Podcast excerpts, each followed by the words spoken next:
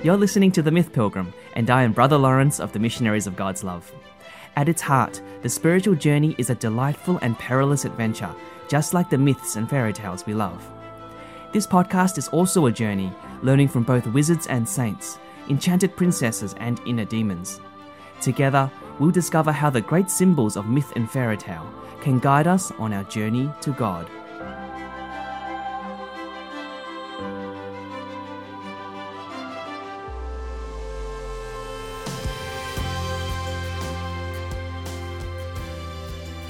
Hello friends, and welcome to this new Lord of the Rings themed episode on The Myth Pilgrim.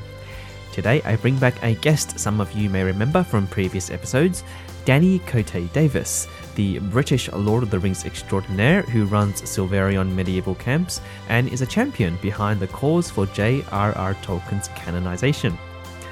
The theme of this episode was actually inspired by two very beloved characters in The Lord of the Rings that many fans do not even know about, because they were tragically cut from the Peter Jackson movies. Who were they, and why are they worth our attention? Well, Danny has co-authored a book which explores these very questions. Today, I'll share some snippets from a long interview I did with Danny about his book, with a particular focus on what wisdom Tolkien has to offer us about spiritual warfare, particularly the weapons of innocence and humour. So, without much further ado, here are some highlights from our interview.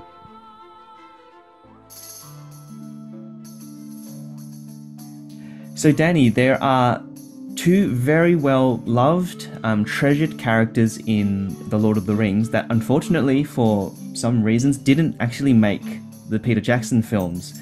Who are these characters, and where do we find them in the actual written novel of The Lord of the Rings? And yeah, what's some of their significance for you?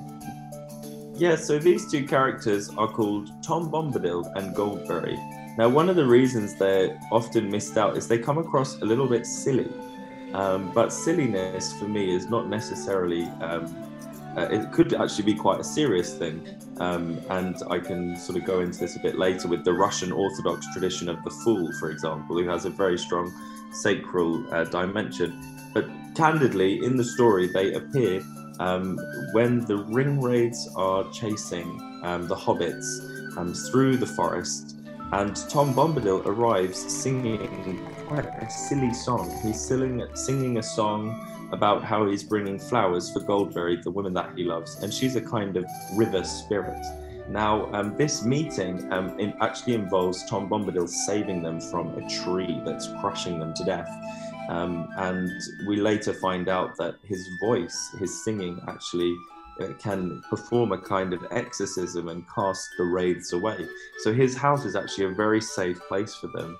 And within the entering into his house, they encounter his wife, Goldberry, the object of his devotion. And she's absolutely beautiful, but in quite a simple way, quite a noble simplicity. And she brings them into the house, brings them food, brings them, they have a bath, and then they're seated down to the meal. And within this encounter, they seem to have nurture and this presence of almost having a home that is even perhaps better than the home they left behind. It's such an unimaginable encounter for them to have, given the context within which they are in, running for their lives and actually really at great peril. And it seems to me even different to Rivendell. I mean, Rivendell still seems to be within the fabrics of a military resistance against evil. But with Tom and Goldberry, it's simply joy. And joy is a fruit of the Holy Spirit. Joy is the realization that the innocence of the divine is stronger than anything that hell could fathom. And it's that joy that is so distinctive in Tom and Goldberry's house. And often silliness is misunderstood, but silliness is actually rooted in fundamental seriousness. You can have nothing more serious than a being who can put the ring on his own finger and have no effect. And this is the other sign of the presence of the Holy Spirit. Sorry, this is Tom we're talking about, yeah? He puts a ring on and has no effect on him. Sorry, yeah, just to clarify, and no wonder Peter Jackson wanted to take that out, because it seems to trivialize the whole thing. And no wonder people think, well, what's this all about? But actually, I think it gives dignity to the whole thing, because the be-all and end of defeating Sauron is not some kind of great military victory. It's just the reinstalling of things as they should be, which is like permeated by a divine innocence, which is as joyful as what Goldberry has described as sort of an infinitely perceivable water spirit, you know? And actually, we know that from within the story itself, the Council of Elrond doesn't know what to do with Tom Bombadil. Elrond actually says he is a strange creature. That is the description. But it's worthy of note to see that Gandalf actually goes to Tom Bombadil at the end of the story. And there's an argument to be made that whilst Gandalf is the servant of the Secret Fire, Tom is actually the master of the Secret Fire. So really, I think that the mystery that's often misunderstood with Tom and Goldberry is they seem to be from another dimension, but also in time. And that kind of dimension, which is actually so innocent, whatever God is before any evil, before any need of salvation at all, this divine innocence within the story. And I think it's that innocence, that subtlety, that hiddenness of these two characters, which made them sort of seem a bit irrelevant to Peter Jackson's particular version. But actually, as I say in the book with Michael, without them meeting Tom and Goldberry, the exorcism of Middle-earth would not have happened. They received the Holy Spirit through that encounter, and it was a hidden thing, it was a secret thing. I think that's the primary power, is that innocence has already got a victory over hell. So if you start tapping into that source, you are going to find a strength that is stronger than any Balrog, any Sauron, any Ringwraith, any Nazgul, any Barrow-wights. Like, there's nothing that can get onto that particular charism, that particular gift of innocence. Like, nothing can destroy it. So I think that's the authority that is bestowed upon the hobbits, which becomes their life-giving strength. And it's what Gandalf later refers to, sorry, just to finish, Gandalf later refers to whatever it was that they received there as being a hope beyond all endurance and a hope unquenchable. And I think that is the gift of innocence. It's like a hope that cannot be destroyed. Danny and I then move on to talk about the significance of humour and light-heartedness in the spiritual life, exemplified, of course, by Tom Bombadil and Goldberry. So Danny, I just wanted to get your thoughts on, earlier you were talking about how Tom Bombadil and Goldberry had that silliness about them, that kind of childlike innocence, and therefore it didn't really seem to fit into an action film, so to speak, which is probably more of a, that's probably how the films were portrayed in movie form. I remember, I think it was Bishop Barron who mentioned that the word humor and humility actually have the same root word, and it's sort of something about groundedness in reality. And I've always found that fascinating, that humor and joy and laughter and merriment, which is stamped all throughout the Lord of the Rings, really, even though it's the the fate of the world at stake, it's always something Tolkien really almost deliberately instilled in his work, in the poems, in the songs that the hobbits break out in Tom and Goldberry. Is that something you've noticed? And I guess let's see if we can't tease out the significance of that lightheartedness, that sort of joy in the midst of evil. Well, that's the absolute gift of the salvation story. God has the final word against a human being, and that victory it stems from innocence. So you might have some concrete examples of this. I mean, I think the story of Jonah, for example, from the Old Testament is absolutely hilarious. It's a funny story. I mean, God calls Jonah to be a prophet. He goes in the opposite direction. Everything that Jonah does is against what God wants. And in a whimsical fashion, it all works in God's favor. It's a very, very funny story. It's written to be funny. It's also quite funny, for example, the Book of Tobit, where God says to Tobit, go and marry this woman. Don't worry, the last 8 people are all dead and they're in the ground.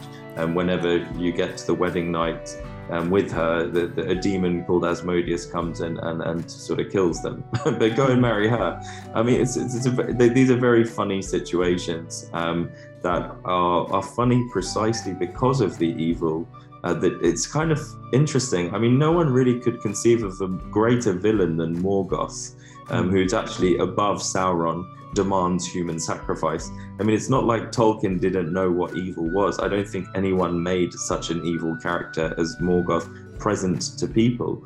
But this is the joy of Judaism and the joy of Catholicism, is that very real evil has been defeated and humiliated.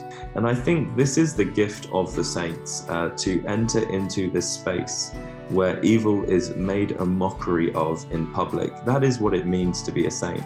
I think there's a good Benedictine story about this, which is that Saint Benedict comes across 2 of his monks who are laughing in evening prayers, and they're in hysterics. And they think that they're going to get in trouble. They might get a beating. I mean, the old Benedictine rule was quite tough. And St. Benedict looks at them and he says, look, laugh, be merry, because Christ has broken the bonds of hell. So that's his counsel to them. He's like, you're in the right space right now. What you are reacting to is the correct and appropriate response to evil being destroyed. I think also of characters, like I said, the Russian fool, the fool in the Russian Orthodox tradition. He enters this silly space because he's sort of a prophet of the mystery of the folly of divine love. Saint Paul calls God's wisdom folly, and folly is very linked to the word fool. So there's something sort of foolish and eternally flippant about a God who makes a mockery of evil. People used to call it the Paschal joke. You know, the greatest joke is played on the devil at Easter, when death and suffering are turned into salvation and are ultimately destroyed forever. I mean, if you're on the side of that narrative, and you're standing on the side of it, of the side of victory, then really there's nothing funnier than definitively destroying hell.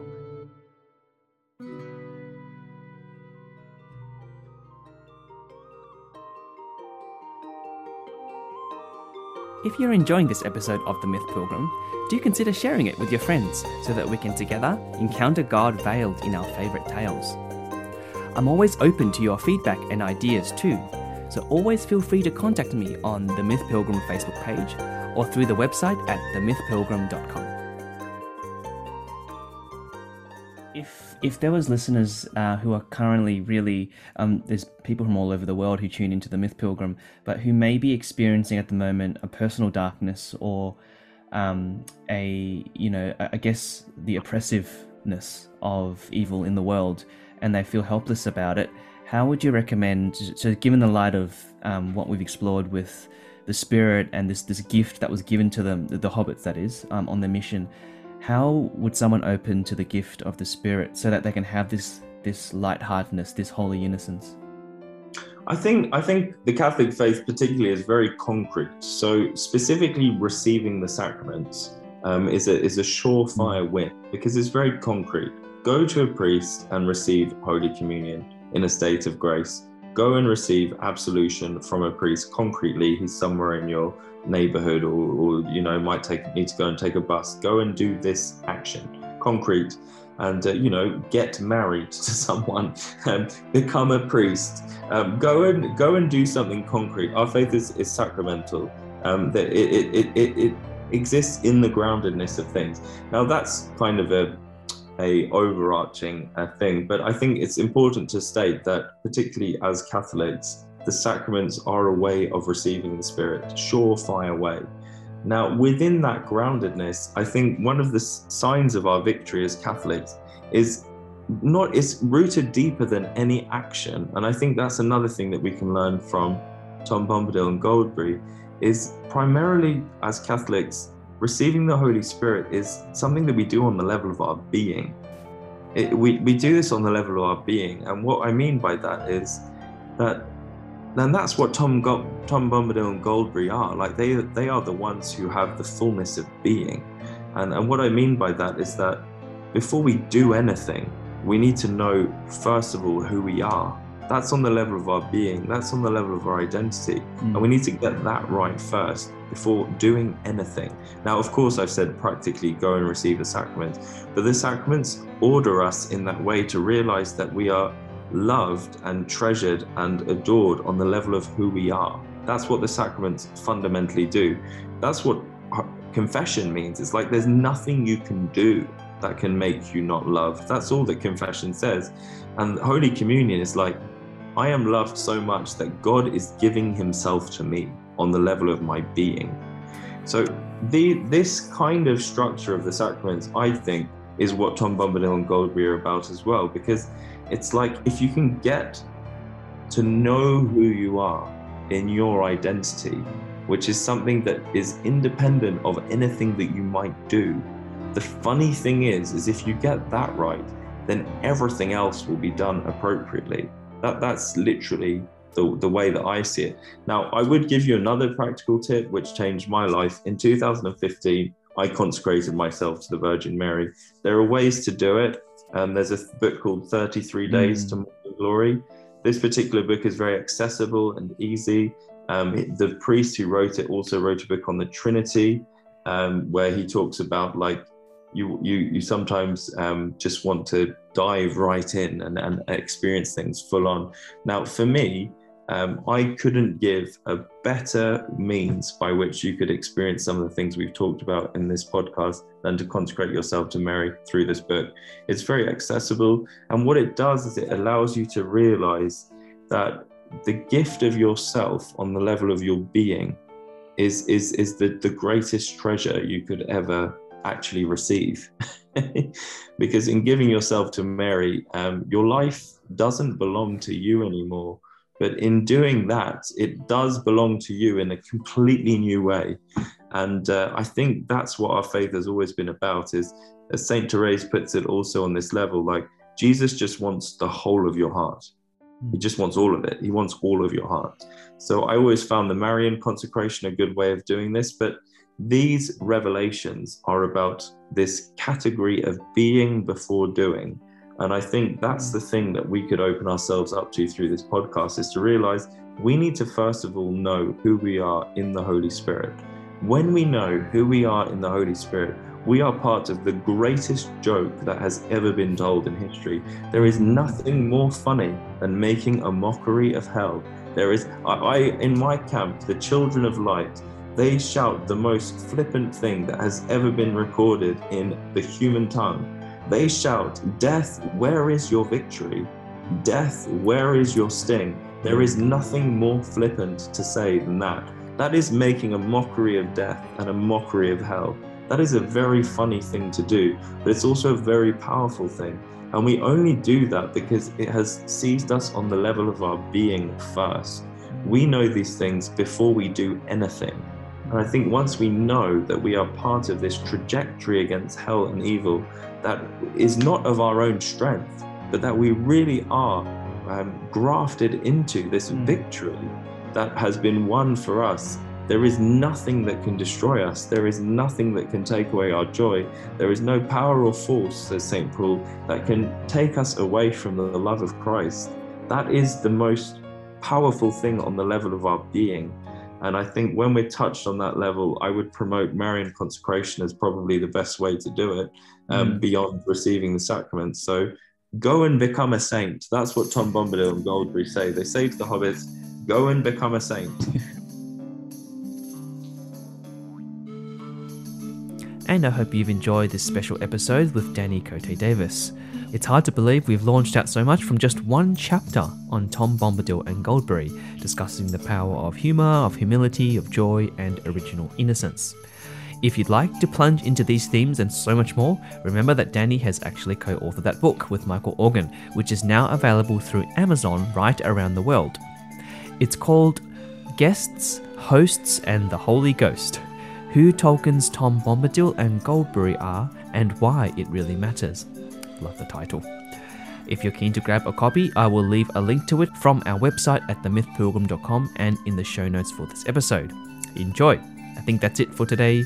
Until next time, and journey forth, take care, and God bless.